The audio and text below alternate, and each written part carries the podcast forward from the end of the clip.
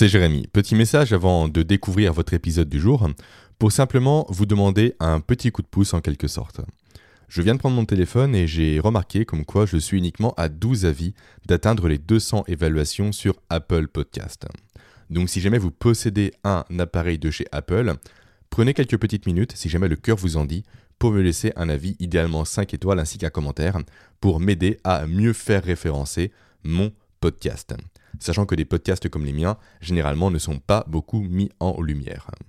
Merci par avance et sur ce, bel épisode. Salut Bastien. Salut Jérémy. Bastien ou le druide moderne? Ouais. Comment euh, dois-je t'appeler au cours de cet épisode? Bastien, ce sera Ce mieux. sera plus court, je pense. Ce sera Ouais. plus court. Euh, oui, effectivement, tu, tu officies sur les différents réseaux sous le pseudo druide moderne, un un pseudo qui est génial. Merci. Je l'avouer, je pense qu'on te l'a qu'on te l'a assez dit. C'est comme ça que j'ai pu te découvrir. Euh, Ça fait quelques temps qu'on échange toi et moi. On a déjà échangé il y a quelques temps, il y a maintenant un an en arrière, je crois. Ouais, à peu près. ouais. Par Zoom à peu près. Mhm. Et on a enfin réussi à reprendre contact pour euh, que tu puisses passer sur mon podcast. Yes. Alors, pourquoi je t'ai invité? Tu découvres les sujets parce que voilà, j'aime j'aime effectivement euh, plus axer sur l'échange que sur une notion de question-réponse avec les préparations en amont. Ça ne me plaît pas comme type de podcast. Vraiment, j'aime bien la spontanéité. Et il y a trois sujets que j'aimerais aborder avec toi durant l'heure euh, que nous allons avoir ensemble. Le premier, c'est la testostérone. Mhm. Le deuxième, c'est la connexion à la Terre. Ouais. Et le troisième, c'est tout ce qui est plantes médicinales. Ok. Au final, tout est lié. Tout Comme est lié, toujours, Les ouais. connexions aussi. Bien sûr. liées. Donc, euh, dis-moi pour commencer, quel sujet te plairait le plus pour attaquer l'épisode? Euh, on peut commencer avec la connexion à la Terre. Je trouve que c'est un- une base que, sur laquelle j'aime bien commencer. Euh, c'est parce que j'aime bien parler des quatre éléments. Donc la Terre, l'eau, l'air et le soleil. Et je trouve que la Terre, c'est un, un élément basique. Euh, bah, c'est l'ancrage, en fait. Donc euh, j'aime bien partir de, de cette thématique-là. D'accord, et quelle question vas-tu que je te pose par rapport à cette thématique-là? Qu'est-ce que tu veux que... Ouais. Quelle question? Bah, ça, c'est, ça dépend un petit peu de toi. Qu'est-ce que tu veux savoir euh, sur, euh, sur, euh, sur la mise à la terre? Qu'est-ce que ça veut dire? euh, que ça... alors, je m'y- Je m'y connais un peu, chez moi j'ai quelques équipements, j'ai déjà testé toutes mes prises, voir si elles étaient ou non à la terre, je connais les bénéfices, je connais les principes. Mais Ouais. quand même part de- du postulat que les gens de mon audience ne connaissent pas spécialement parce que c'est un sujet qui malheureusement est beaucoup trop peu développé, Bien sûr. pourtant qui est omniprésent. Et Mhm. comme euh, j'aime à le dire, euh, hier j'ai enregistré un épisode de podcast avec euh, Anthony Lespade. On en a Mhm. beaucoup parlé de ce sujet-là, à savoir le fait Ouais. que dans l'environnement, il y a beaucoup de forces invisibles, on va dire, qui nous volent notre énergie au quotidien. Ouais. Ça peut être les perturbateurs endocriniens, ça peut être les ondes, et ça Mhm. également du coup les ondes électromagnétiques, comme la, la Terre tout simplement. Et sans cette mise à la Terre là, effectivement, on perd de l'énergie sans se rendre compte, jour après jour, en affaiblissant notre organisme, ce Mhm. qui fait qu'au final, on est beaucoup moins efficace, beaucoup moins concentré, beaucoup moins productif qu'on devrait l'être si on pouvait supprimer ces éléments-là. Ouais. Vraiment, c'est cet angle-là qui m'intéresse par rapport à la mise à la Terre. Qu'est-ce que ça fait sur le corps? Comment se mettre à la terre? Pourquoi Mhm. c'est intéressant? Quelles sont les bonnes pratiques? Et quels sont les outils potentiellement que tu peux recommander toi pour une mise à la terre efficace au quotidien J'espère que j'ai pas été trop vaste dans mes questions. le Ça va. assez large, mais voilà. Voilà bien les différents angles que j'aimerais aborder avec toi. Ok. Si jamais, de toute façon, je, je j'oublie des, questions, tu, me- tu me le rappelleras. Euh, moi, j'ai, j'ai envie de, de partir un peu du fait que qu'est-ce que c'est, euh, qu'est-ce que c'est la mise à la terre? En fait, il faut savoir que l'être humain, il est né connecté à la terre, connecté à la nature. On est né nu, pieds nus, etc. L'humain, il est euh, né d'une évolution euh, en fait qui date de, de millions d'années d'évolution en symbiose avec la nature. Donc en fait, c'est un, lien qu'on a déjà depuis euh, l'aube de l'humanité finalement, et c'est un lien qu'on a perdu aujourd'hui. En fait, on a, comme, je l'ai dit, en fait, avant on était, on vivait sans chaussures, avec peu de vêtements, etc. Et puis petit à petit, on s'est équipé, etc. Et puis depuis les années à peu près 50-60, on a créé des chaussures, des baskets avec des semelles qui sont en caoutchouc. Et en fait, ces semelles-là vont nous, isoler de la Terre, nous isoler électromagnétiquement de la Terre. Pourquoi c'est important? Parce qu'en fait, la Terre, il faut la voir un petit peu comme une source, comme une batterie en fait qui se recharge en permanence. Et, euh, et c'est une source en fait quasi infinie d'électrons. Donc la Terre, elle va se recharger de différentes manières en permanence d'électrons. Donc tu as d'une part les vents solaires, tu as euh, la foudre en fait qui s'abat sur la Terre chaque seconde. Tu as, je crois, 50 coups de foudre par seconde euh, qui s'abattent sur la Terre, qui vont la recharger en permanence. Et tu as aussi le noyau liquide de la Terre qui est en rotation, qui va générer des électrons. Donc en fait, on a plusieurs sources comme ça qui vont générer des électrons et la Terre va emmagas- emmagasiner ces électrons. Et les êtres vivants, en fait, de par leur connexion physique avec la Terre, vont pouvoir bénéficier de ces électrons. Et euh, en fait, quel est l'intérêt finalement de, ces électrons? C'est qu'ils ont un rôle antioxydant. Donc, comme tu l'as mentionné juste avant, dans notre environnement, on est maintenant exposé à tout un tas de polluants, euh, de toxines, de perturbateurs endocriniens, etc., qui vont générer des radicaux libres dans notre corps. Euh, tu as aussi les champs électromagnétiques, donc après on va en, parler. Et euh, en fait, aujourd'hui, on a de plus en plus de mal à lutter contre, cette, contre tous ces radicaux libres, en fait. Puisque, en fait, notre alimentation, elle est de plus en plus pauvre en nutriments, en antioxydants, et D'autre part, on a de plus en plus de polluants, de toxines, etc. Donc en fait, il y a vraiment un déséquilibre entre radicaux libres et antioxydants, ce qui va générer de l'inflammation, ce qui va générer euh, un vieillissement accéléré, et euh, du coup, de là va découler plein de pathologies qui sont liées à euh, ce, manque d'antioxydants et, cet excès de radicaux libres. La mise à la terre, finalement, c'est quelque chose de, vraiment basique qui permet de rééquilibrer un petit peu ce déséquilibre. Euh, donc, comme tu l'as dit, tu as aussi les champs électromagnétiques qui vont générer des ions positifs dans notre corps. Et en fait, ça va créer une sorte de, déséquilibre au niveau de la balance bioélectrique de notre corps. En fait, ils vont avoir plus de charges positives que de négatives. Pourquoi? Parce qu'en fait, les radicaux libres, qu'est-ce que c'est? C'est des molécules qui ont perdu un électron. Un électron, c'est une charge négative. Donc, en fait, si tu as une molécule qui est à la base qui est neutre électriquement et qu'elle perd un électron, ben là, elle va devenir positive. Donc là, c'est un radical libre. Et le radical libre, il veut chercher absolument à se rééquilibrer, à retrouver sa neutralité. Donc c'est un voleur d'électrons. Et c'est ça qui va générer euh, des, dégénérescences, etc.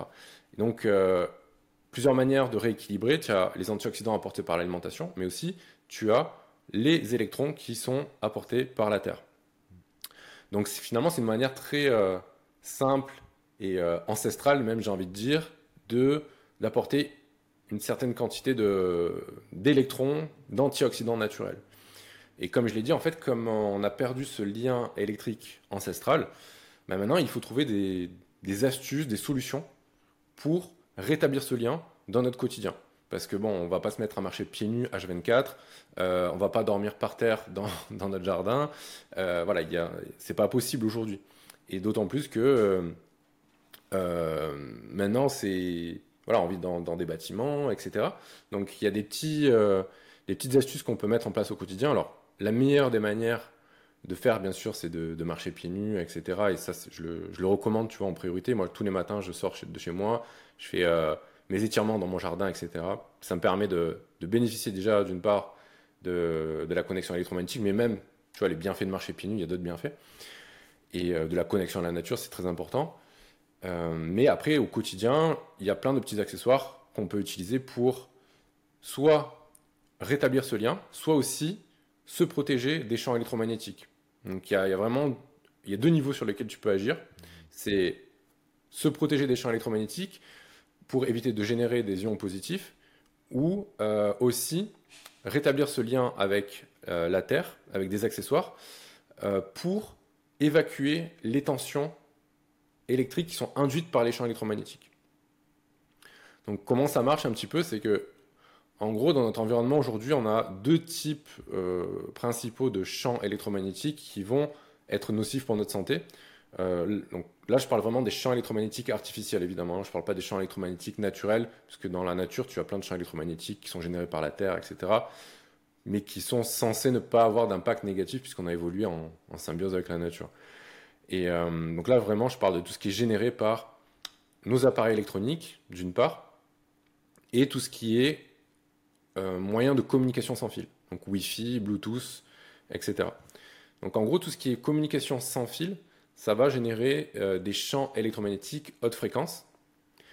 Et tout ce qui est appareil électronique qui est branché sur nos prises murales, ça va générer des champs électromagnétiques basse fréquence. Et en fait, on va agir différemment en fonction du type de champ électromagnétique.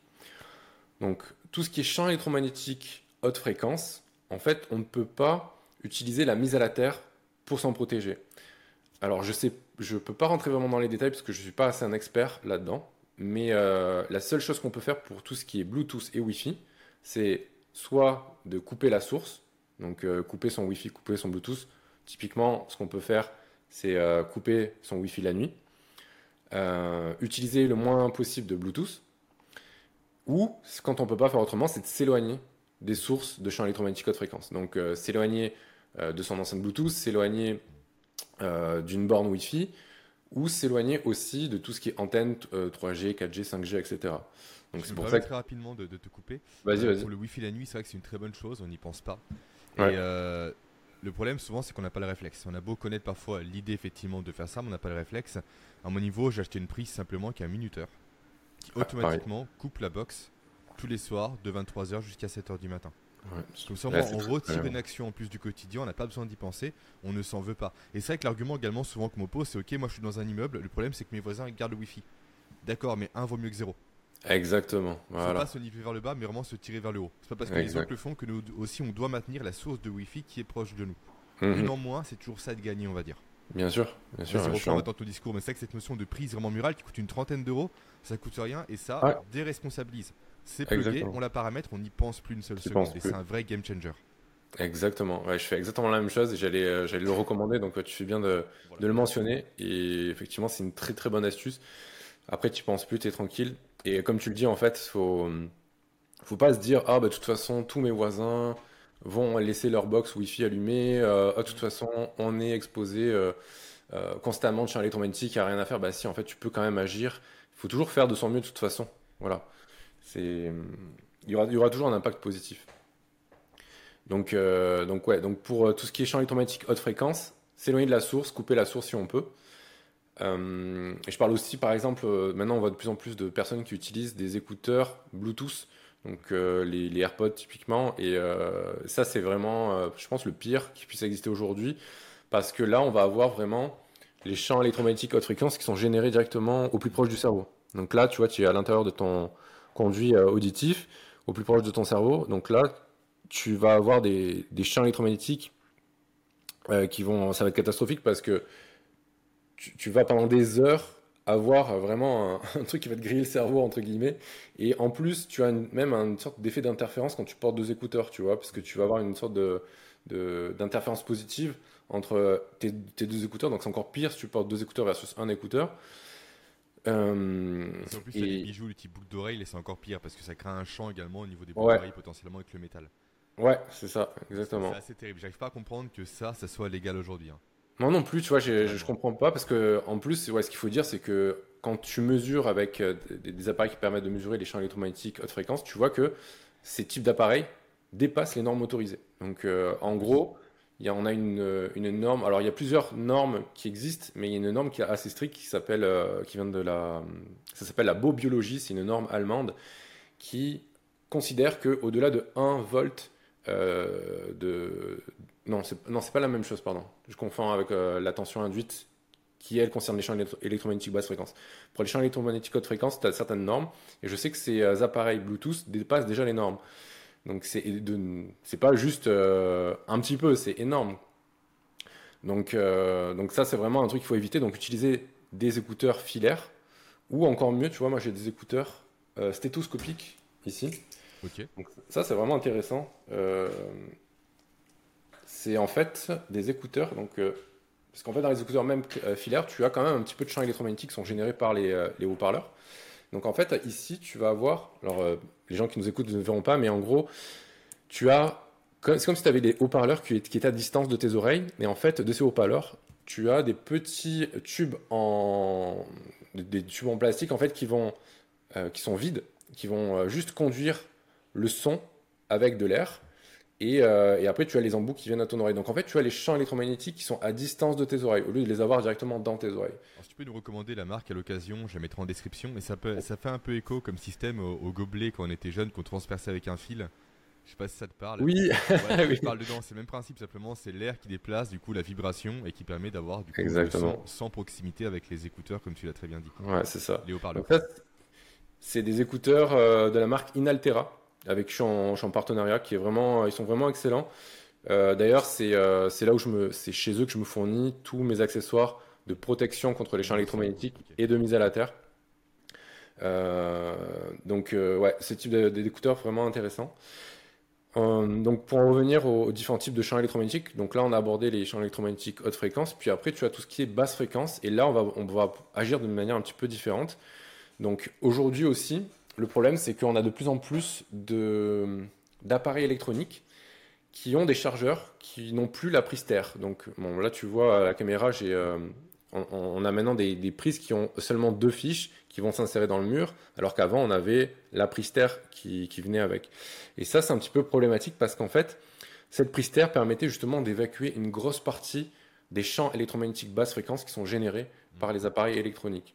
Donc maintenant, tu vois, les, les, téléphones, euh, les chargeurs de téléphone, les chargeurs d'ordi, souvent n'ont plus cette prise. Même il y a d'autres appareils qui n'ont plus cette prise. Donc en fait, on va avoir notre environnement qui va euh, qui va être euh, pollué en fait de champs électromagnétiques basse fréquence. Et euh, le problème, c'est que cette, ces champs électromagnétiques basse fréquence vont générer une tension induite, une tension induite dans notre corps, qu'on peut mesurer d'ailleurs avec un voltmètre. donc moi, j'ai fait l'expérience sur mon, mon, compte Instagram, j'ai même fait une, une, petite démo, tu vois, en live entre guillemets, où je montre que quand je branche mon chargeur de téléphone qui n'a pas de prise terre, ça va générer plusieurs volts de tension induite dans mon corps. Et euh, cette tension induite, c'est un petit, ça représente un petit peu cet excès, on va dire, de charges positives qui sont générées par les champs électromagnétiques. Et, euh, en fait, il y a un truc tout simple qu'on peut faire, c'est d'acheter un petit accessoire. En plus, c'est vraiment pas cher. Je vais te le montrer. En fait, rapidement, je fais une précision aussi. C'est pas parce que vous avez effectivement la prise terre également dans la prise que cette prise-là est connectée à la terre. Oui, tu fais bien de le mentionner, ouais. On a testé toutes les prises chez nous et là, toutes les prises possèdent effectivement cette fiche Terre, mais toutes ne sont pas connectées à la Terre. Donc juste ne pas se fier aux apparences. Vraiment acheter un appareil pour mesurer si oui ou non la prise est connectée à la Terre. Bien, ouais, c'est un très bon point que tu, que tu soulèves ici. Quand on veut mettre à la Terre ces appareils, il faut toujours vérifier nos prises. Et d'ailleurs, tu peux trouver soit sur le site d'Inaltera, soit même dans les magasins de bricolage, tu as un petit appareil, un testeur de prise qu'on appelle donc euh, ça coûte peut-être les 15-20 euh, euros maximum que tu branches sur, ta prise et qui permet de voir si ta prise terre est effectivement bien connectée à la terre. Parce qu'en fait, juste pour un petit détail, pour ceux qui ne savent pas, en fait, toutes les prises terre de nos maisons sont reliées physiquement à la terre. En fait, tu as une fiche qui va relier toutes ces prises terre et qui est ancrée dans la terre.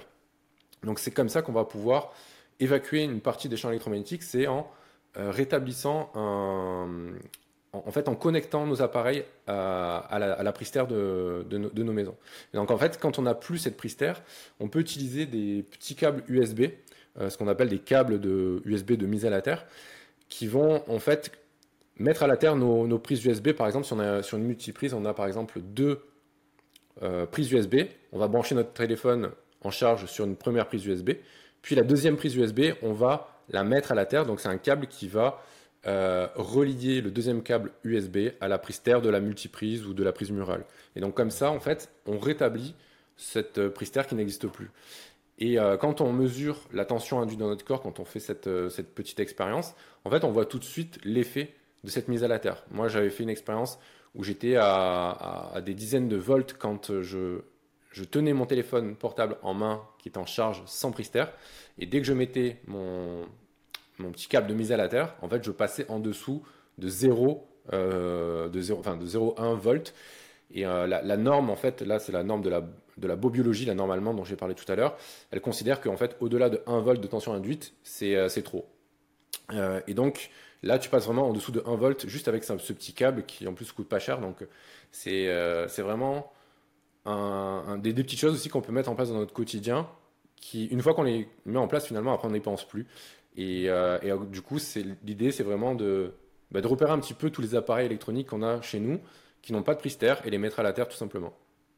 Donc euh, voilà, une manière encore simple d'agir.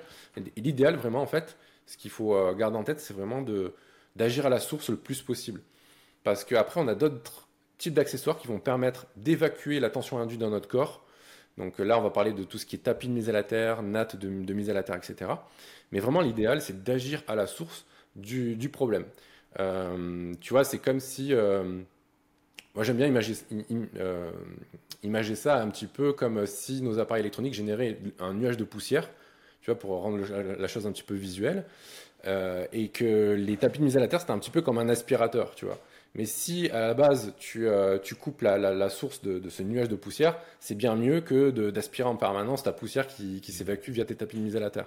Donc vraiment agir la source d'abord, et ensuite tu peux utiliser des petits accessoires, euh, donc tapis de mise à la terre, natte de mise à la terre, pour évacuer la tension résiduelle induite par les champs électromagnétiques. Parce que, bien sûr, c'est jamais parfait, même si on met tous nos appareils à la terre, etc., tu auras toujours dans ton environnement un petit peu de champs électromagnétiques basse fréquence qui, va générer une tension induite dans ton corps. Donc euh, là, l'idéal, c'est euh, d'utiliser des, tapis ou des nattes. Donc ça, comment ça marche? En gros, c'est euh, bah, un, petit, un petit tapis, comme un tapis de souris un peu plus grand. là, j'en ai un, tu vois, sous mes pieds actuellement. Et qui a une surface qui est conductive et qui est relié à un petit câble qui est connecté à la prise terre de ta maison. Et donc là, c'est un petit peu comme si tu étais connecté à la Terre, euh, comme si tu marchais sur la Terre. Donc tu, as cette, tu rétablis cette connexion électromagnétique avec la Terre, avec ce, tapis. Donc euh, moi j'en ai un par exemple quand je travaille, j'ai euh, toujours mon, tapis sous mes pieds ou sous mes avant-bras. Ça c'est assez pratique parce que tu sais tu peux le... Bah, c'est assez versatile, hein. c'est un tapis universel qu'on appelle. Donc tu peux le mettre sous tes avant-bras, sous tes pieds, peu importe. Et après j'ai pendant la nuit une natte de lit de mise à la terre. Euh, donc ça, c'est une natte qui va se mettre sous le drap housse. Et là, c'est vraiment excellent parce que finalement, tu bénéficies pendant un tiers de ta vie de la mise à la terre, donc de tous les bienfaits qui vont avec la connexion à la terre. D'ailleurs, je n'ai peut-être pas assez parlé, mais il y a plein de bienfaits à, se connecter à la terre en dehors de la protection électromagnétique. Donc, ça a un, rôle antioxydant, anti-inflammatoire, euh, ça réduit euh, le, cortisol, ça régule la sécrétion de cortisol, donc ça permet de, resynchroniser ton rythme circadien, d'avoir des pics de cortisol qui, euh, vont être générés plutôt le matin et de ne pas avoir de pics de cortisol en pleine nuit, etc. Euh, ça permet aussi de diminuer la viscosité sanguine, donc d'avoir une meilleure circulation sanguine, potentiellement de diminuer les troubles cardiovasculaires, l'hypertension, euh, ça réduit l'inflammation, etc. Donc il y a plein de bénéfices. Donc tu vois, d'avoir une, connexion comme ça pendant un tiers de ta vie où tu es connecté à la Terre, bah, tu sais que tu as ce petit plus qui demande aucun effort finalement une fois que tu as, investi, on va dire, dans, dans cet accessoire. Je me trompe peut-être, mais il n'y a pas aussi une production de GABA qui est liée à une connexion à la Terre?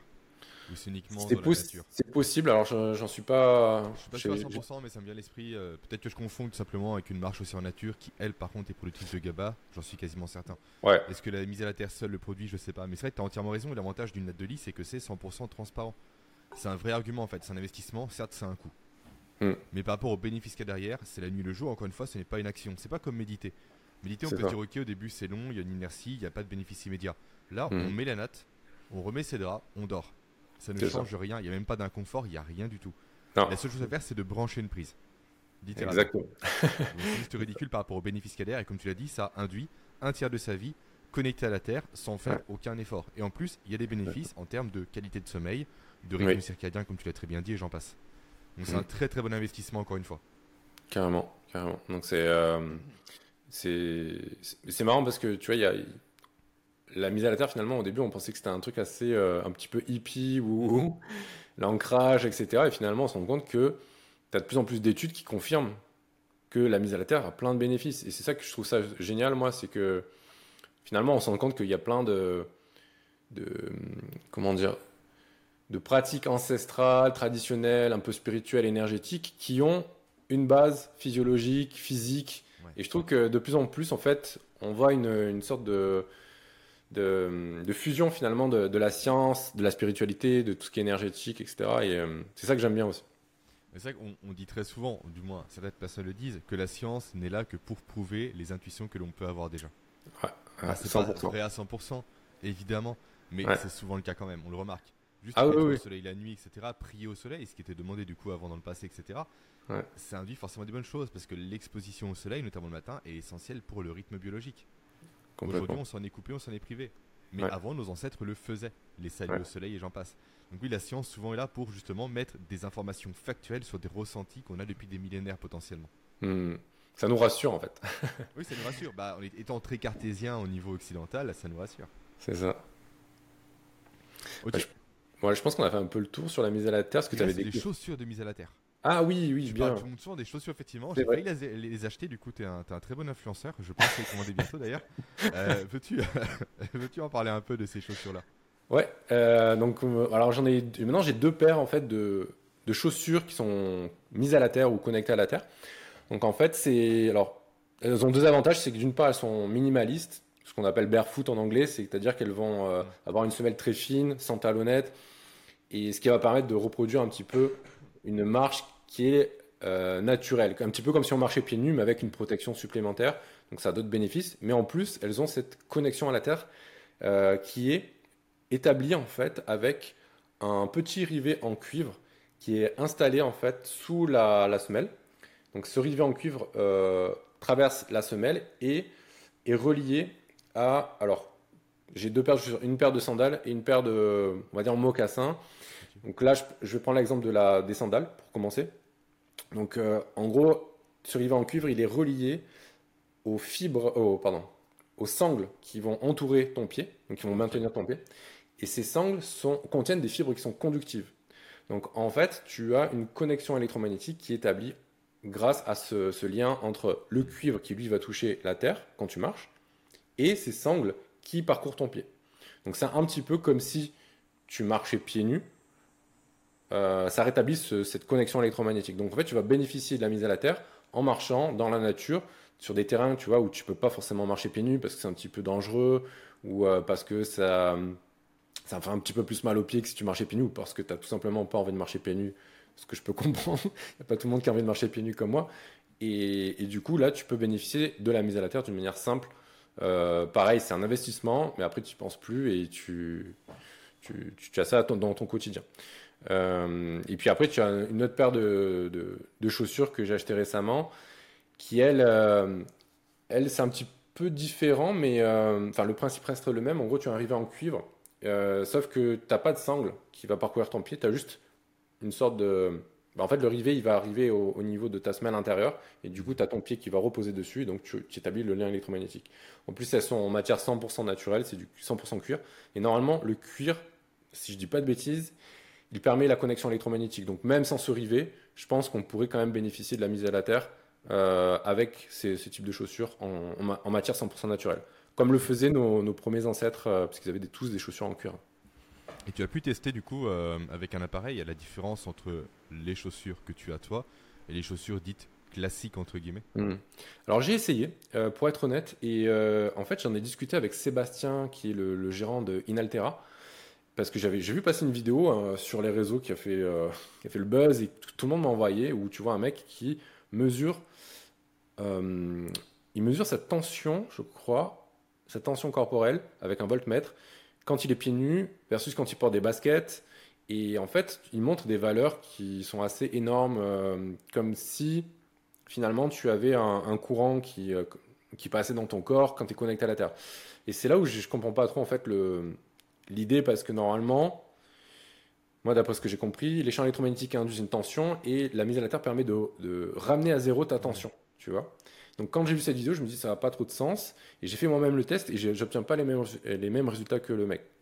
Et je pense que c'est parce que en fait, quand je, fais le test, je suis dans mon jardin et je suis trop loin de tout ce qui est champ électromagnétique basse fréquence. J'ai rien qui va générer des champs électromagnétiques basse fréquence à proximité. Du coup, j'ai pas de tension induite.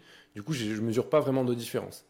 Euh, donc, ce qu'il faudrait euh, faire, peut-être, ce serait euh, d'avoir des appareils connectés à proximité et, et voir ce que ça donne quand je mets les chaussures versus quand je la mets pas. Mais sinon, euh, voilà, c'est le petit test que j'ai fait, mais Ok, ça marche.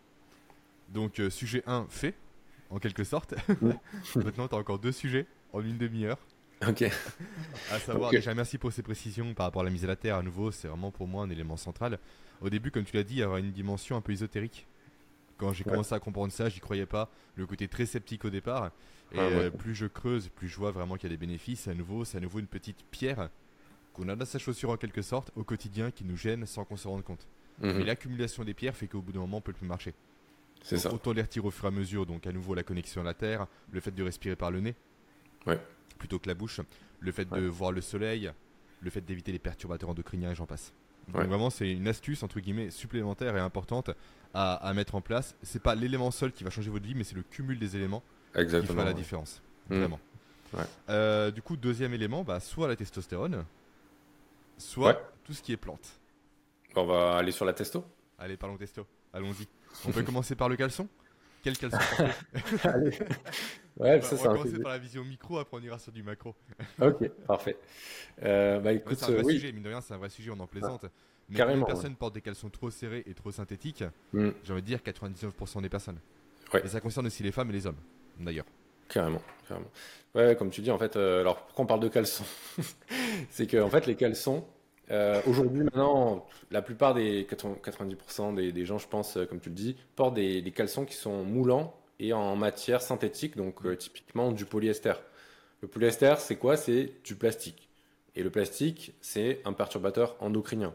Donc, quand on porte des, caleçons moulants proches de nos testicules, de nos appareils génitaux, on va potentiellement absorber des perturbateurs endocriniens au plus proche finalement de, de, de nos organes. Donc c'est ça qui est un petit peu dramatique et, et donc ça peut potentiellement euh, perturber la production de testostérone, d'œstrogène, même d'autres hormones. hein. Il n'y a pas que ces hormones sexuelles, mais euh, d'une manière générale, euh, une fois que ça rentre dans la circulation dans le sang, les perturbateurs endocriniens vont avoir un, un effet systémique sur tout l'organisme. Donc c'est les hormones sexuelles, mais pas que. Donc la testostérone. Pour rapidement, perturbateur endocrinien, pour les personnes qui n'ont pas ce terme à l'esprit, c'est quoi? C'est tout le système de production d'hormones du corps humain. Et grosso modo, si on compare ça à un orchestre symphonique où tout est bien réglé, un perturbateur c'est quoi? C'est un mec qui joue n'importe quoi au milieu de l'orchestre. Et du coup, ça Ouais, désynchronise tout. Plus rien ne va, les productions se font mal, moins Mhm. bonne qualité, moins bonne quantité et surtout pas également au bon moment. Pas au bon moment aussi, ouais. voilà, grosso modo, c'est ça pour les personnes qui, ne- qui ne connaissent pas ce terme-là de zone Ouais. endocrine, de perturbateur endocrinien. Hmm. Ouais, très, très bon point. Euh, donc, euh, donc d'une part, les caleçons moulants euh, en, polyester sont bourrés finalement de perturbateurs endocriniens, mais aussi le fait qu'ils soient moulants, en fait, ça va maintenir les parties génitales à haute température. Et donc, si on cherche à avoir des enfants, si on cherche à avoir une bonne fertilité, ça va être problématique parce qu'en fait, on va perdre cette régulation thermique naturelle que les testicules normalement réalisent en se comprimant et se dilatant, en remontant et en descendant. C'est quand on est un homme, on le sait. Et, euh, et du coup, si on empêche cette régulation thermique, on va avoir une diminution de la production de spermatozoïdes. Et euh, d'ailleurs, il y a même des, slips qui ont été développés pour ça, pour, euh, réaliser une sorte de, de, contraception naturelle. Enfin, naturelle, entre guillemets, quoi. Et et il y a même des anneaux hein, qui ont été développés pour faire remonter les testicules dans le ventre. Et bon, bref, moi je suis pas fa- fan de ces genres de pratiques, mais pour dire que euh, ce manque de, rég- de régulation thermique va diminuer notre fertilité. Donc il faut vraiment éviter de porter des caleçons moulants le plus possible et en matière synthétique. Donc l'idéal ce serait vraiment soit de rien porter du tout. Moi c'est ce que je fais la plupart du temps, euh, c'est quand je suis à l'aise, quand ça se voit pas, quand c'est voilà, c'est pas inconfortable bien sûr. Et quand je peux pas, je porte des caleçons larges en matière 100% naturelle. Donc coton, bio si possible. On en trouve hein, maintenant un petit peu partout. Et, euh, et, et comme ça, on s'assure au moins de ne pas avoir cet élément-là qui vient perturber nos hormones. Parce qu'après, comme on va le voir, il y a plein d'autres perturbateurs endocriniens qui peuvent affecter notre production de testo. Mais l'avantage du caleçon, c'est que c'est un objet qui est physique. Et j'aime bien commencer par cet objet-là parce qu'en fait, ça ancre le fait de respecter également sa testostérone. Et du coup, ça rend plus facilement actionnable Hmm. les leviers plus complexes. Mm. Typiquement, bah, les respirations nasales, l'exposition au soleil, euh, consommer du bon cholestérol aussi. Tu vas en parler, Mhm. je pense, par la suite. Mais c'est vrai que c'est des comportements qui sont beaucoup moins physiques. Et quand tu fais l'investissement d'acheter déjà un caleçon qui est Ouais. bio, qui est un vrai caleçon, qui est ample et qui est large, chaque Mhm. matin tu vas le mettre, tu vas comprendre, ok, cette action, je la fais pour Mhm. réguler ma testostérone, pour Ouais. l'augmenter, pour éviter d'être, comme tout le monde aujourd'hui malheureusement, en Ouais. déficit de production. Donc maintenant, par biais de cohérence, il faut que je fasse aussi le reste. Parce que c'est un premier pas. Si le reste n'est pas stable, ça n'ira pas. C'est pour ça que Exactement. j'aime bien l'objet physique que représente le caleçon. C'est bizarre de dire ça, j'en ai conscience. c'est pour ça que j'ai voulu te lancer sur le caleçon pour commencer. D'accord. En plus, c'est la première chose, enfin, une des premières choses que tu peux faire le matin aussi. Tu vois. Complètement. Et tu l'as constamment chez toi, tu le vois. Ouais. Voilà, c'est. En plus, tu prends la Ça vocation parce tous les que jours. t'as- t'as une compagne, donc voilà, tu mets aussi de l'attention dedans, dans le choix. Ouais, carrément. Euh, ouais, donc euh, caleçon, ça c'est important. Après, euh, moi, ce que j'aime bien, euh, là où j'aime bien commencer, hein, d'habitude, c'est les quatre piliers. Je, je considère qu'il y a vraiment quatre piliers essentiels pour optimiser sa, testo- sa testostérone.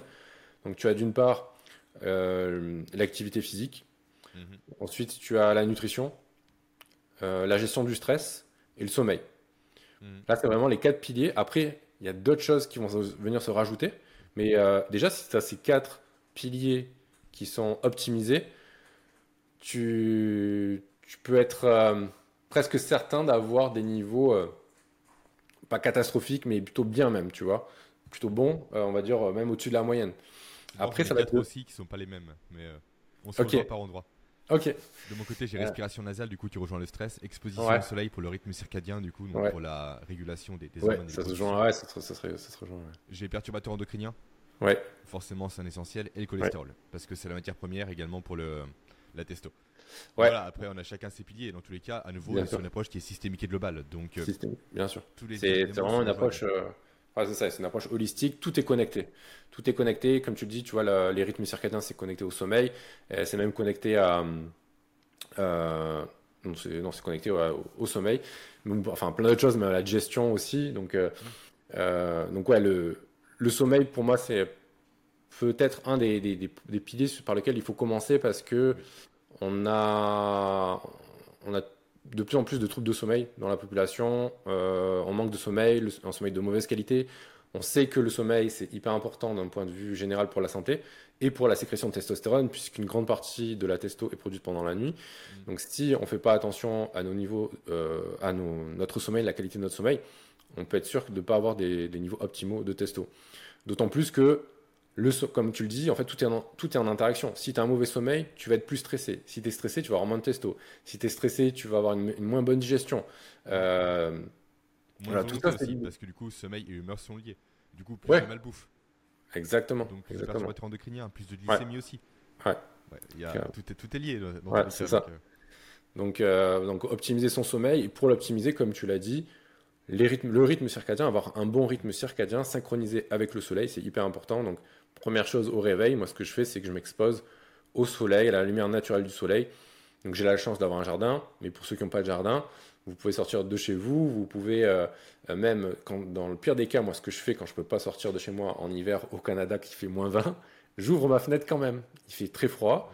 Mais j'ouvre ma fenêtre et je fais mes étirements, tu vois, devant ma fenêtre qui est ouverte. Ça, c'est important aussi de ne pas d'ouvrir vraiment la fenêtre et de pas juste se mettre derrière la fenêtre qui est fermée, parce qu'en fait, la, la vitre va bloquer une partie euh, des- du, du spectre lumineux qui est bénéfique pour la sécrétion de testo, donc euh, pour les rythmes circadiens, la sécrétion de testo, etc. Donc vraiment, s'exposer à la lumière naturelle du soleil, sans lunettes de soleil, sans crème solaire, euh, voilà, sans rien. Et autre solution aussi, là je me permets, c'est c'est moins cool, c'est moins pratique, j'en ai conscience, mais quand on a des enfants comme moi, euh, acheter une lampe de luminothérapie. C'est pas Ouais. le mieux, mais à nouveau, un vaut mieux que zéro. Le mieux c'est le soleil naturel, on est bien d'accord, mais quand les Bien enfants sûr. se réveillent, etc., il faut les gérer, on n'a pas le temps d'aller dehors, mais ils sont en bas âge, ce qui est mon cas encore actuellement, je mets la lampe. Ouais. Parce que là, il faut à tout prix le matin chercher à dire au système, donc le corps humain, comme quoi, là c'est le matin. Et le seul Exactement. signal qui lui fait comprendre ça efficacement, c'est la lumière intense. Hmm. Idéalement naturelle, et quand malheureusement on n'a pas le choix, artificielle. Voilà, exactement. Toujours des petites astuces qu'on peut mettre en place dans ce quotidien. Mm. C'est comme tu le dis, quand on peut pas faire de manière naturelle, ben, on utilise la technologie pour, on va dire, imiter, euh, reproduire au mieux Mm. euh, la nature. Même si ce sera jamais pareil, mais c'est toujours mieux On que rien. d'accord.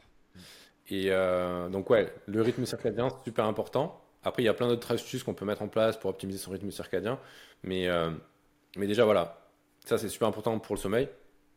Euh, gestion du stress, hyper important.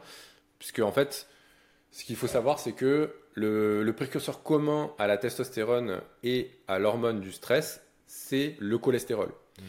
Donc en fait, si on est constamment stressé, on va avoir moins de, de substrat pour pouvoir produire de la testostérone. Donc en fait, il y, a une- il y a une relation un petit peu inverse entre la production de testo et de cortisol. Donc c'est important d'apprendre à gérer son stress au mieux. Donc déjà d'avoir un bon sommeil, c'est la base. Ça va t'aider à mieux gérer ton stress d'une manière naturelle. Mais aussi, pourquoi pas, apprendre des techniques de relaxation, euh, la méditation, la respiration, la respiration nasale aussi, euh, ou même l'utilisation de certaines plantes médicinales dans certains cas, qui peut être intéress- intér- intéressante. Pardon. Le mouvement aussi, tout simplement. Bouger son corps, c'est une excellente manière d'évacuer son stress quand on peut. Mais Bastien, tu me dis que ça limite le cholestérol, du coup c'est une bonne chose, parce que le cholestérol c'est mauvais, non? Alors ça aussi, c'est euh, c'est vraiment la... C'est marrant parce que c'est il y a des il y a des euh, des croyances qui, qui ont la vie dure quand même. C'est terrible, hein, c'est terrible. L'étude des 7 Celtis, effectivement, a réduit à néant l'intérêt du cholestérol. En fait, de base, effectivement, c'est une étude qui a été menée par un lobby. Et le mec s'est dit, ok, j'observe 21 pays parce que je tire une corrélation entre la consommation de gras saturé et la mauvaise santé. Ouais. Mince, ça correspond pas. Allez, je garde que les 7 pays qui me vont bien, j'en tire des conclusions exagérées et le gouvernement américain reprend mes trucs pour faire une politique sanitaire. C'est ça, exactement. Terrible. Tout le monde le sait aujourd'hui, sauf que l'information ne cascade pas aujourd'hui, quoi. Non. Non, et c'est fou, hein. Et tu vois, même je, je, remarque dans mon entourage, quand je, les gens me voient manger 4 œufs tous les jours, oh ils, se disent Oh, mais t'as pas peur pour ton cholestérol? Et je leur dis Mais en fait, non, il n'y a pas de lien entre ta consommation de cholestérol alimentaire et ton cholestérol sanguin. Puis même le cholestérol, en fait, est bénéfique et euh, pour la santé, mais aussi pour, en particulier, la, production de. Parce que, comme on l'a dit, c'est le cholestérol qui va être la brique de base pour la production de testostérone. Et euh, 30% du cerveau, c'est du cholestérol. Ouais, c'est ça. Donc, de euh, là, c'est ça. Où est le problème? Exactement. si tu veux bien... c'est du cholestérol. Hmm. Si tu veux bien fonctionner, tu as besoin de cholestérol. Euh, après, il faut savoir que 80%, entre 70 et 80% du cholestérol est quand même produit par le foie. Hmm. Mais après, tu, as, tu peux agir justement sur ces 20-30% restants par l'alimentation. Donc, si tu cherches à optimiser ta testo, il faut consommer du cholestérol d'une manière régulière. Euh, bien sûr, je ne vais pas dire de consommer une quantité excessive, c'est pas ça le but, mais d'avoir un apport régulier, constant, c'est quand même bien. Donc les œufs, le, jaune d'œuf, pour moi, c'est vraiment une source optimale, parce qu'en plus, tu as plein d'autres nutriments qui viennent avec le jaune d'œuf. Tu as de la vitamine D3, tu as du zinc, tu as de la colline. De la colline, c'est excellent, tu as des protéines. Donc tu as, plein de, nutriments essentiels pour euh, la production de testo dans les œufs. Après, tu as d'autres sources, tu as la, viande rouge, etc. Les abats aussi qui peuvent être intéressants, euh, les fruits de mer. Voilà, il y a plein de, sources comme ça qu'on peut, et qui sont des bombes de nutriments. Hein. C'est pas uniquement en plus pour le cholestérol, c'est que ça vient avec tout un tas de, nutriments, c'est des multivitamines naturelles, littéralement. Et, euh, donc, euh, donc ouais, pour en revenir du coup à cortisol, testostérone, donc si on, on, est constamment stressé, en fait, on va, on va plus avoir assez de, de, de, de cholestérol pour produire de la testo. Donc vraiment apprendre à gérer son stress, c'est vraiment excellent. Et du coup, dans son alimentation, apporter du cholestérol et euh, ce que tu as un petit peu mentionné aussi, éviter peut-être aussi tout ce qui est pic de glycémie, etc., qui peuvent aussi jouer sur, euh, sur la testostérone d'une manière plus ou moins indirecte, mais quand même, ça, ça, peut, ça peut impacter aussi. Quoi. Complètement. Euh. Bah, effectivement, en plus, la glycémie peut créer de l'obésité, qui peut créer une prépondérance des oestrogènes par rapport au, à la testo aussi. Exactement. Parce que l'obésité, effectivement, aussi est un ennemi de la production de testostérone. Mhm. Ouais, c'est ça, parce qu'en fait, dans les, dans, dans, les cellules adipeuses, tu as une, une enzyme qu'on appelle l'aromatase mhm. qui va convertir la testostérone en estrogène. Donc, plus tu as de, de, gras, plus tu es gras, plus tu vas euh, convertir ta testostérone en estrogène. Donc, moins tu auras de testo d'une manière globale. Mhm. Donc, euh, l'idéal, c'est pas d'être complètement trop sec non plus. Hein, et ça, il faut, aussi comprendre qu'il faut trouver vraiment le bon équilibre, ne pas être trop gras mais pas être trop sec non plus, parce que si tu es trop sec, ça veut dire que tu n'apportes pas assez de nutriments à ton corps, tu vas générer un stress euh, systémique global à ton corps aussi qui peut impacter ta, sécrétion de testo. Donc vraiment, être pas trop gras, pas trop sec. typiquement, je pense que c'est entre 10 et 15% de, de, taux de gras, tu es, bien. Euh, voilà. après, bon, il y a, y a plein d'autres facteurs, bien sûr, mais ça, c'est quand même important. Euh, et puis après, tu as euh, bon, pour l'alimentation, on pourrait rentrer vraiment dans les détails, mais là, euh, on n'a pas forcément tout le temps de, rentrer, d'une manière générale, manger brut, manger de saison, manger local, manger bio. Là aussi, c'est important. Tu, as, parlé des perturbateurs endocriniens dans, l'alimentation. donc, les pesticides, c'est une source de perturbateurs endocriniens. tout ce qui va être aussi ustensiles de cuisine, contenants dans lesquels on va stocker les aliments, les tupperware, tout ce qui est poêle, voilà, tout ce qui va en fait être en contact avec, avec notre nourriture ou notre eau doit être euh, soit en, enfin, en matière le plus euh, pas naturel, enfin, avec le moins de perturbateurs endocriniens possible, donc avec le moins de plastique possible. Donc il faut vraiment éliminer le plastique de notre environnement. Quand on cuisine, arrêter d'utiliser les, euh, les, spatules en plastique, arrêter d'utiliser les poêles en téflon qui sont bourrés de perturbateurs endocriniens, conserver ses aliments dans, dans des tupperwares en verre plutôt qu'en plastique, euh, utiliser des bouteilles l'inox, le verre, la fonte. Ouais. Et euh, le bois. Et céramique, je sais pas si tu l'as dit. Et non, céramique aussi, oui. Donc ça en fait 5. Ouais. Ouais. T'as ça. cinq éléments, grosso modo. Il y en a peut-être d'autres, mais vraiment qui sont essentiels. Les poils en fonte, pour moi, c'est un impondérable. C'est plus chiant. Ouais. Par contre, ça a le bénéfice d'être lourd. Du coup, en même temps, on fait un peu de sport en les prenant. Euh, le bois, c'est essentiel. Mais c'est vrai que le plastique, pour moi, maintenant, c'est devenu inconcevable. Et Inconcevable. Même également les micro-ondes de façon générale. C'est un Mm. autre sujet, c'est un autre débat. Ouais. Également, tu parles de l'eau. Tu dis attention à ce qui entoure l'eau, donc à savoir le plastique en l'occurrence, Ouais. mais aussi attention à l'eau tout court. À L'eau tout court, ouais, ça c'est évidemment C'est un l'eau. vrai sujet aussi. C'est un vrai sujet, ça aussi on pourrait en parler pendant longtemps, mais l'eau du robinet, il faut, faut la filtrer.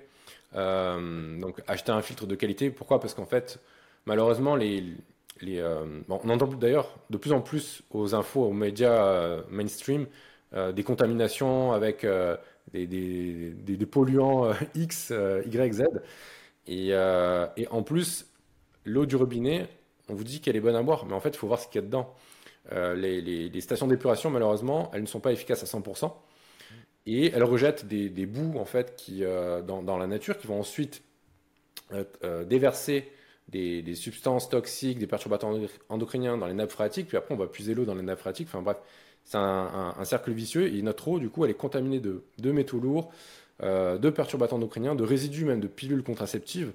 Donc ça, d'où ça vient? Ben, En fait, c'est tout simplement les, les femmes qui prennent la pilule, qui sont surdosées, qui vont éliminer le surplus de, de, de pilules dans leurs urines, qui va aller dans les, euh, dans les, dans les égouts, etc. L'eau qui va être mal recyclée, et du coup, on va retrouver des résidus dans notre eau euh, qui est censée être potable. Alors bien sûr, là, on parle de quantité infinitésimale, mais c'est vraiment, en fait, l'effet cocktail de toutes ces sources de perturbateurs endocriniens qui va ensuite impacter d'une manière massive notre corps sur le long terme. Parce qu'en fait, on va accumuler comme ça au quotidien plusieurs sources de perturbateurs endocriniens avec l'eau, avec euh, les ustensiles de cuisine, avec euh, même dans l'air qu'on respire, les, habits qu'on porte, etc. Et tout ça, ça va perturber notre sécrétion de testostérone. Donc il faut vraiment agir à notre niveau, avec nos moyens, euh, de différentes manières. Et donc acheter un filtre, c'est vraiment important pour moi quand on, quand on peut se le, permettre.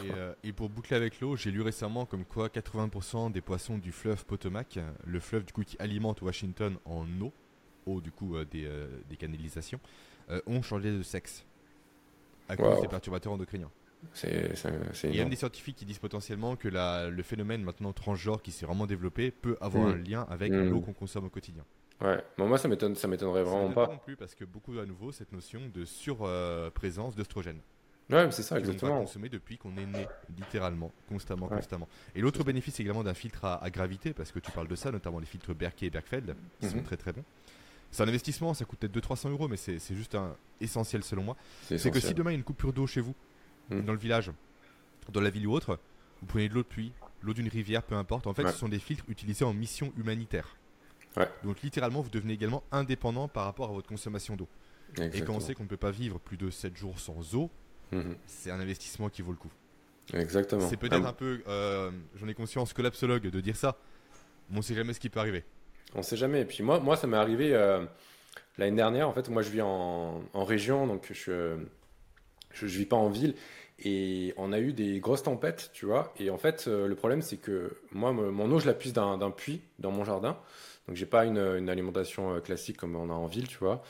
Et le problème, c'est que mon système de pompe, il est, il est électrique. Et en fait, quand on a eu des coupures électriques à cause d'une tempête, on a, on plus, plus d'électricité pendant 3-4 jours, donc j'avais plus d'eau pendant 3-4 jours. Donc j'ai été obligé au début, quand j'avais pas de filtre, d'acheter des, des, bon- des grosses bonbonnes d'eau. Mais en fait, maintenant, vu que j'ai un, un ruisseau qui passe devant chez moi, je peux très bien aller remplir ma, ma carafe euh, Berkey et avoir mon eau, euh, tu vois, dans, dans ces conditions-là. Donc euh, je, suis, je suis tranquille en fait. J'ai ma source d'eau, j'ai mon filtre à eau, je suis indépendant par rapport à l'eau. Donc ça c'est Et vraiment en plus, on, on revient à la, à- à la natte de lit, en fait, c'est juste un comportement à prendre. Ouais. C'est pas contraignant au quotidien, juste une cuve à remplir. Ouais. C'est juste l'action qu'il y a à faire. C'est ça. Et le goût de l'eau n'a rien à voir. Ouais, ça n'a rien à voir. C'est C'est Après quand tu, re- le rebois de l'eau du robinet, c'est horrible. Tu, tu sens tous les euh, Tu sens le, chlore, tu sens chlore. l'aspérité, c'est Ah, c'est c'est- juste pas possible. Moi, comme sert de l'eau du robinet, parfois quand je vais au restaurant, je ne touche pas mon verre. Moi je touche pas mon verre.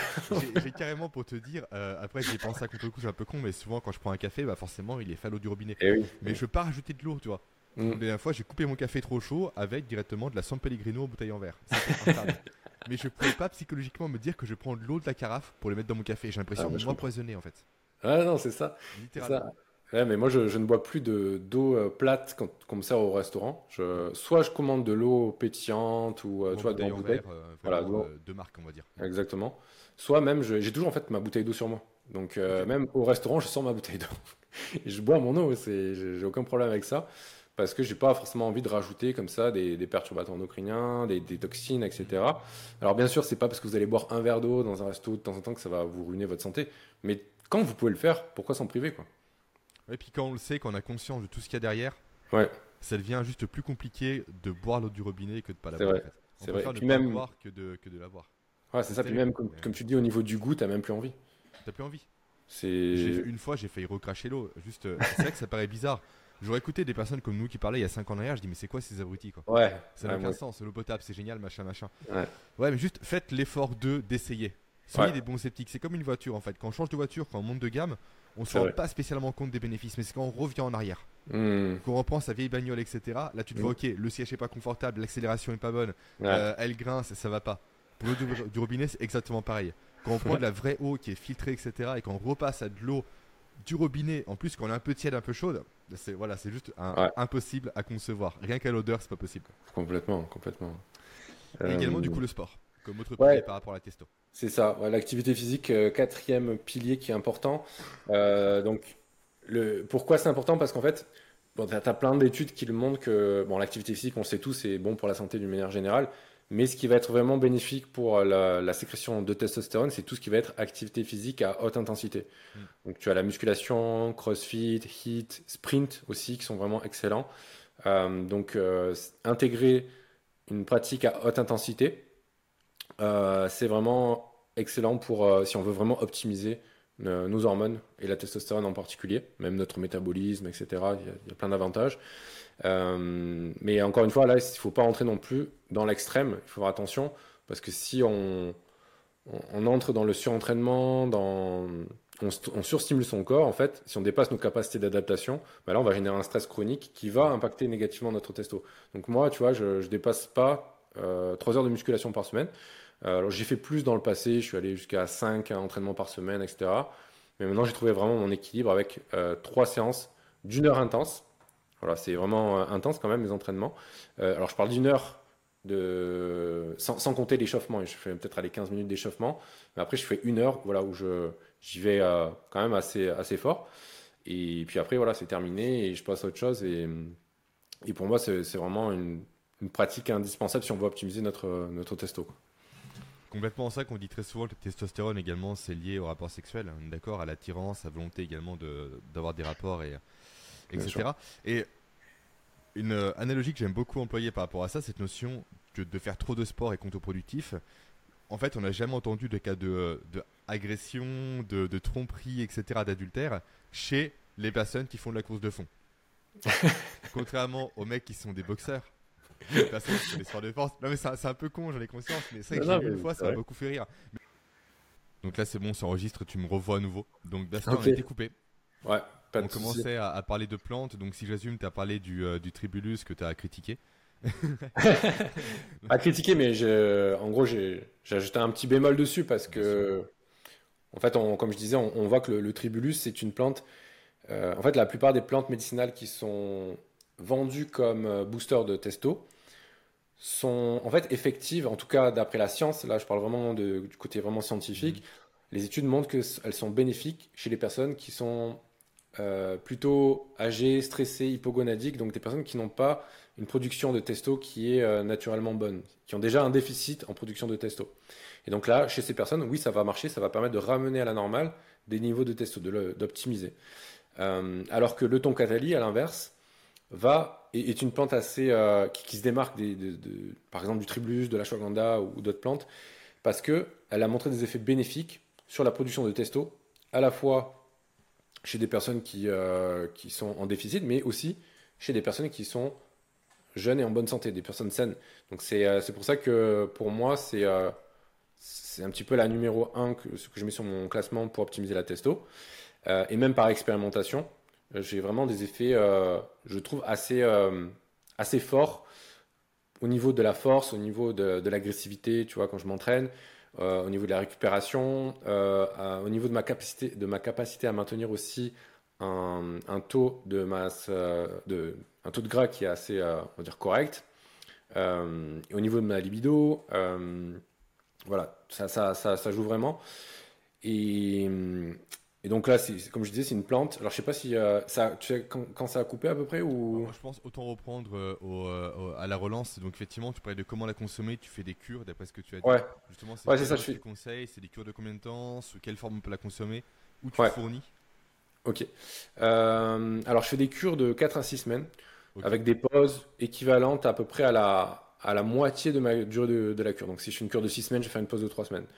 Alors c'est pas forcément nécessaire. Il y a, tu vois, le docteur euh, Andrew Berman, un neuroscientifique là, qui, fait un podcast euh, super intéressant et qui a invité d'ailleurs un expert en, optimisation hormonale. Donc cet expert dit que lui, tu peux consommer le toncatali à l'année. Mais moi, c'est plus par précaution, en fait. J'aime bien faire des, cycles, en fait, avec toutes les plantes qui vont agir à la fois sur le système, enfin, soit sur le système hormonal, soit sur le système nerveux, mmh. pour éviter des effets d'adaptation. Même si a priori, il n'y en aurait pas avec le, le Tonkatali. Mais c'est vraiment voilà, pour, euh, pour être sûr. Et euh, alors, comment je la consomme? Sinon, bah, en fait, euh, tu peux consommer. Alors, les, quantités, dans la littérature scientifique, c'est recommandé entre 200 et 600 mg par jour. 600 mg, c'est la dose qui a, qui a, montré des effets bénéfiques chez les personnes jeunes et en bonne santé. Donc, j'ai testé 400 mg, 400 mg, ça marche très bien. En ce moment, je suis en train de tester 600 mg. Ça marche plutôt bien aussi. Je ne sens pas une énorme différence, pour être honnête. Mais euh, entre 400 et 600 mg, c'est quand même bien. Réparti dans la journée, c'est toujours mieux. Donc 200 mg le matin, 200 mg euh, le midi et 200 mg avant ma séance de sport. En général, je préfère la prendre euh, matin, midi ou avant la séance de sport parce que chez moi, c'est une plante qui est assez stimulante. Donc j'évite de la prendre le soir.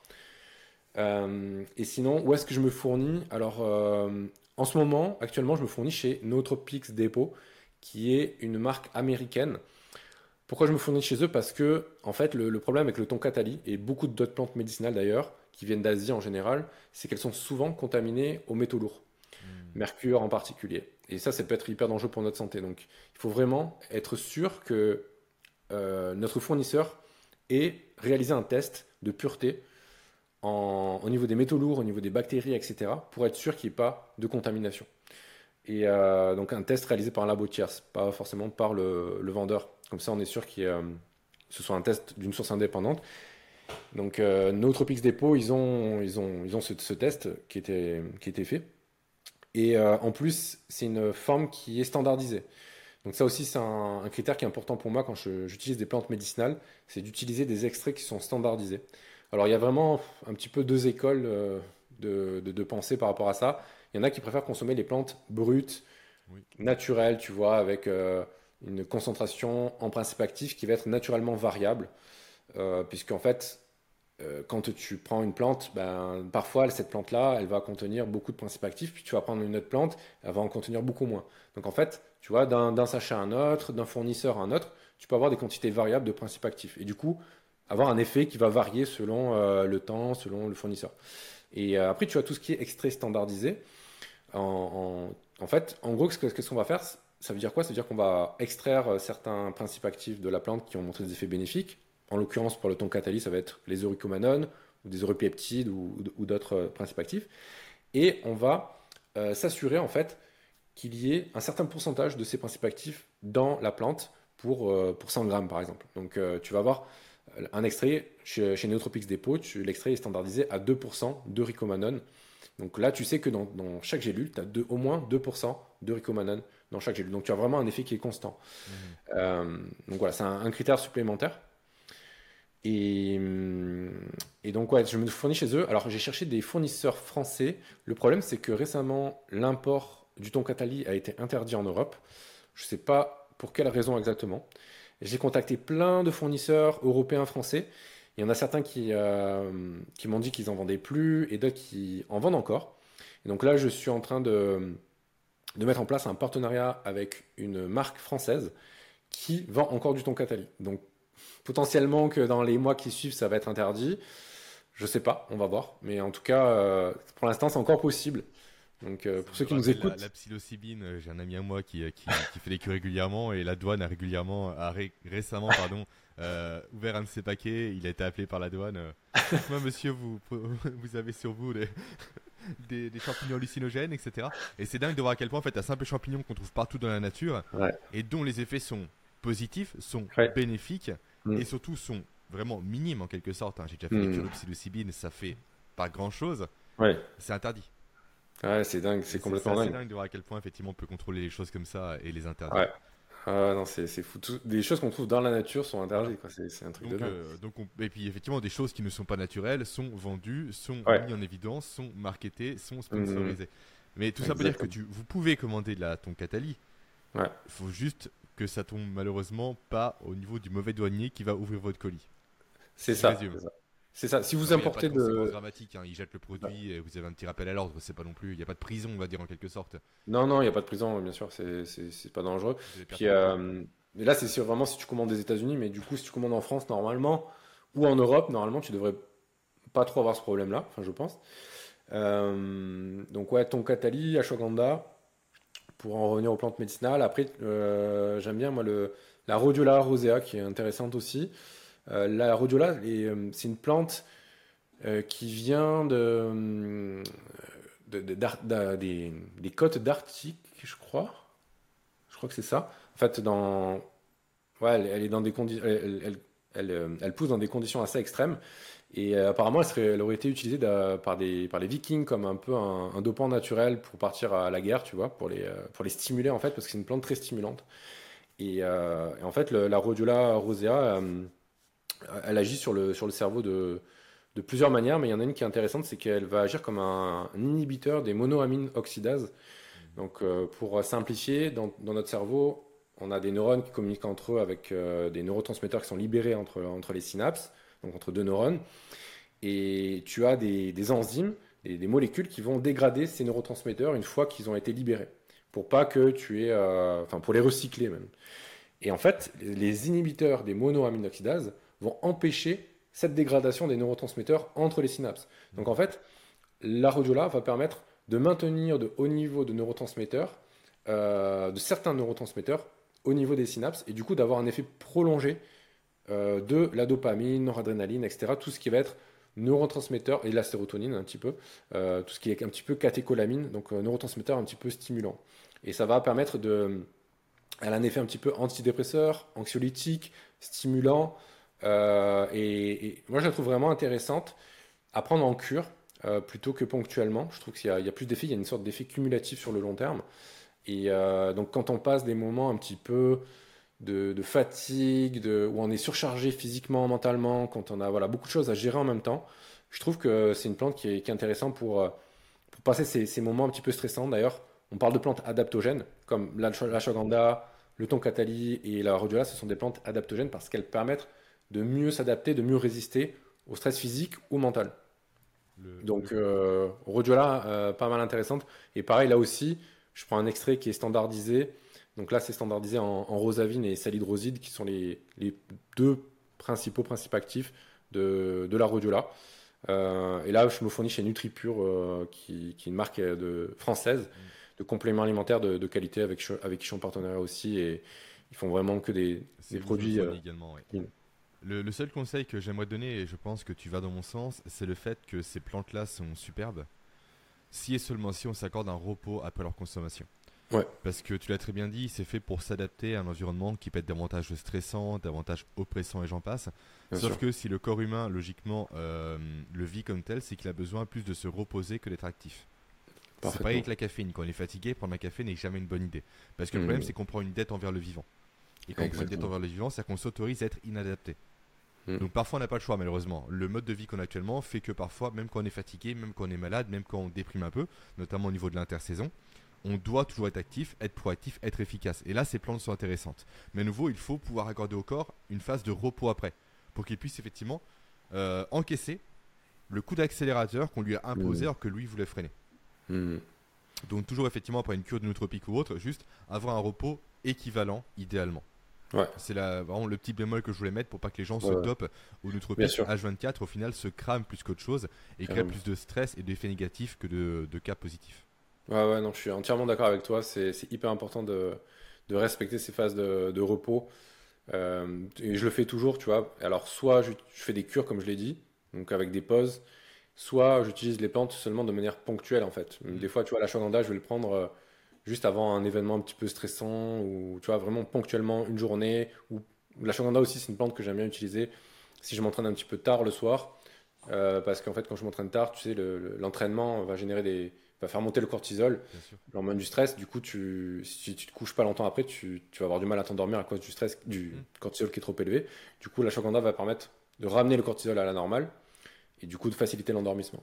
Mais c'est une, une, consommation qui est ponctuelle. Euh, je le prends pas en cure euh, vraiment. Mais, euh, mais ouais, toujours respecter des phases de, repos pour ramener sa physiologie aussi à la normale parce que faut savoir que les plantes, même si c'est naturel, en fait, c'est pas parce que c'est naturel que c'est pas dangereux et qu'il faut pas prendre des précautions aussi. Euh, et comme je l'ai dit, en fait, tout ce qui va agir sur notre système hormonal ou nerveux, ça va un petit peu euh, entraîner des pas des, pas des dérèglements, mais ça va un petit peu modifier notre physiologie pendant un temps donné. Donc, euh, faut ramener sa, sa, physiologie à la normale, parce que sinon même on peut avoir un contre-coup par derrière. Moi, je l'ai expérimenté quand j'ai débuté un petit peu avec les plantes médicinales, et notamment la rhodiola d'ailleurs, où j'ai trop tiré longtemps en consommant la, la, la rhodiola pendant peut-être de 3, 3 mois, un petit peu plus.